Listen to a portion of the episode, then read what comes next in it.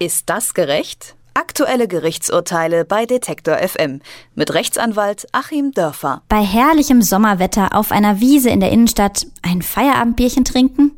In Duisburg war das bis vor kurzem verboten. Um die Fußgängerzone sicherer zu machen und Passanten vor pöbelnden Betrunkenen zu schützen, verbot die Stadt vor einem Jahr den öffentlichen Alkoholkonsum in Teilen der Innenstadt. Dagegen hat eine 32-jährige Duisburgerin geklagt und Recht bekommen. Vergangene Woche kippte das Verwaltungsgericht Düsseldorf das Verbot. Über dieses Urteil spreche ich mit Achim Dörfer. Er ist Anwalt in Göttingen und erklärt uns jede Woche die Welt von Recht und Gesetz. Hallo, Herr Dörfer. Guten Tag nach Leipzig. Die Duisburger Klägerin empfand das Alkoholverbot als Eingriff in, ihr, in ihre persönliche Freiheit. Gibt es ein festgeschriebenes Recht darauf, in der Öffentlichkeit Alkohol zu trinken? So genau ist das im Grundgesetz nicht geregelt. Ich glaube, das hätten die Väter und Mütter des Grundgesetzes auch nicht so deutlich reinschreiben wollen. Hm, aber wir haben es natürlich als Teil der allgemeinen Handlungsfreiheit, die in Artikel 2 des Grundgesetzes geregelt ist. Danach kann ich grundsätzlich mal alles machen, was legal ist, wenn ich dadurch nicht Rechte anderer einschränke. Ich kann auch Dönekens machen, wie man so schön sagt. Ich darf auch seit, sagen wir mal, 30 Jahren legal nachts auf der Parkbank schlafen, wenn ich das möchte. Vorher wurde das nämlich auch als Gefahr für öffentliche Sicherheit und Ordnung angesehen. Man wurde dann einfach äh, zwangsweise in Obdachlosenunterkunft gebracht und dann hat irgendwann das Bundesverfassungsgericht gesagt, nein, das gehört alles zur allgemeinen Handlungsfreiheit. Also auch äh, so ein bisschen über die Stränge schlagen, solange es nicht eine wirklich reale, gravierende Gefahr ist für andere, gehört noch zur allgemeinen Handlungsfreiheit.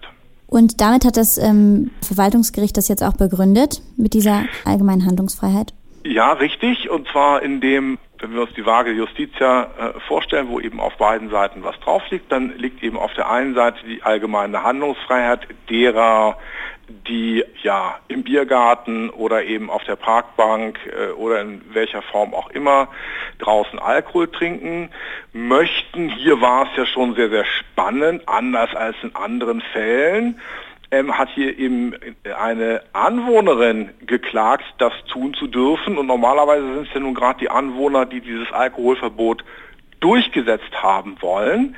Das ist schon ein erstes Indiz dafür, dass sich das mangelnde Alkoholverbot ja nun nicht so gravierend ausgewirkt haben kann. Und da haben wir dann eben auch schon das andere Abwägungskriterium. Es müssen eben Rechte anderer eingeschränkt werden und mehr noch, da wir hier es mit Verwaltungsrecht in Form des sogenannten Polizeirechts, also Abwehr von Gefahren, zu tun haben, muss es eben wirklich fassbare Gefahren geben. Und da hat dann das äh, Verwaltungsgericht gesagt, nein, das ist hier nur sehr, sehr abstrakt geschildert. Wir haben hier gar keine konkreten Anhaltspunkte und wenn man es nachliest, dann ist zudem ja dieses Verbot noch auf ein riesiges Gebiet erstreckt und in diesem riesigen Gebiet gab es eine einstellige Zahl von Vorfällen jedes Jahr von Pöbeln und Urinieren. Und ja, muss man so ganz platt zu sagen, selbst in Ländern, wo Alkohol verboten ist, kann es trotzdem zu Urinieren und Pöbeln in der Öffentlichkeit kommen. Also diesen zwingenden Zusammenhang hat dann das Verwaltungsgericht nicht sehen wollen, hat es ihm als insbesondere ja, unverhältnismäßig angesehen, es im Grunde Zehntausende Menschen zu verbieten, mal ein Bierchen draußen zu trinken, weil einer im Monat vielleicht mal irgendwo hinpinkelt. Es gibt ja noch Beispiele aus anderen Städten. In Freiburg wurde 2009 auch so ein Alkoholverbot gekippt. In Bonn ist ein vergleichbares Verbot noch in Kraft. Warum ist denn die Rechtslage dann so unterschiedlich? Im Prinzip, ich habe mir das auch mal angeschaut, ist die Rechtslage im Ergebnis sehr, sehr unterschiedlich.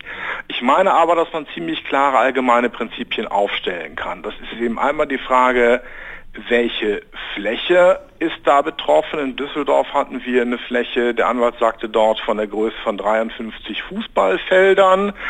In Göttingen, wo ich nun gerade sitze, gibt es ein äh, Alkoholverbot, das auch vom Oberverwaltungsgericht Lüneburg gehalten wurde. Das bezieht sich aber wirklich nur auf einen Platz in der Größe eines Viertelfußballfeldes und ein angrenzendes schmales Sträßchen, ist also schon mal sehr, sehr eingeschränkt.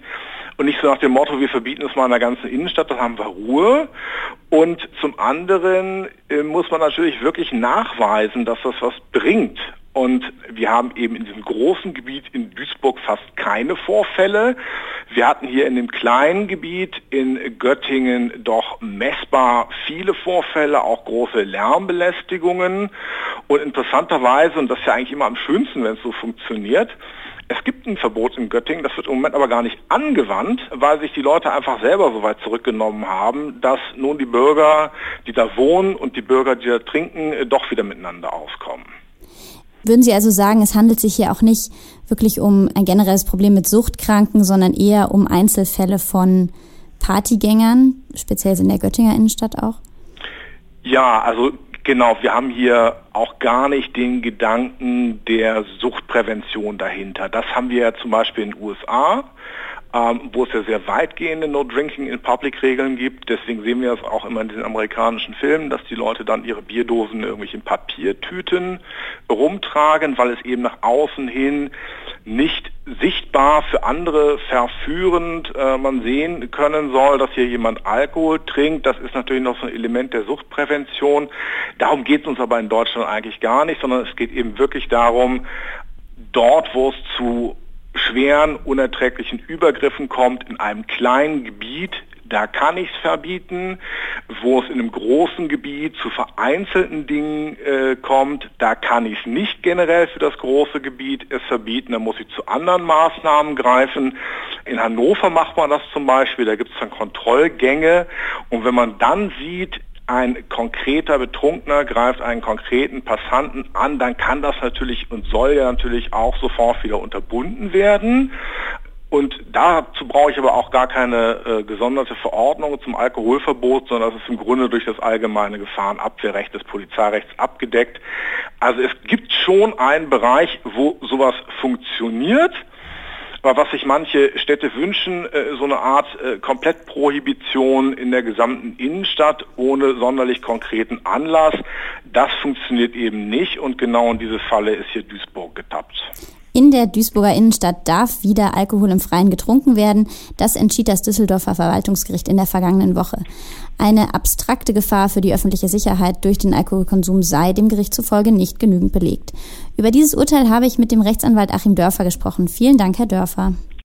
Ist das gerecht? Aktuelle Gerichtsurteile bei Detektor FM mit Rechtsanwalt Achim Dörfer.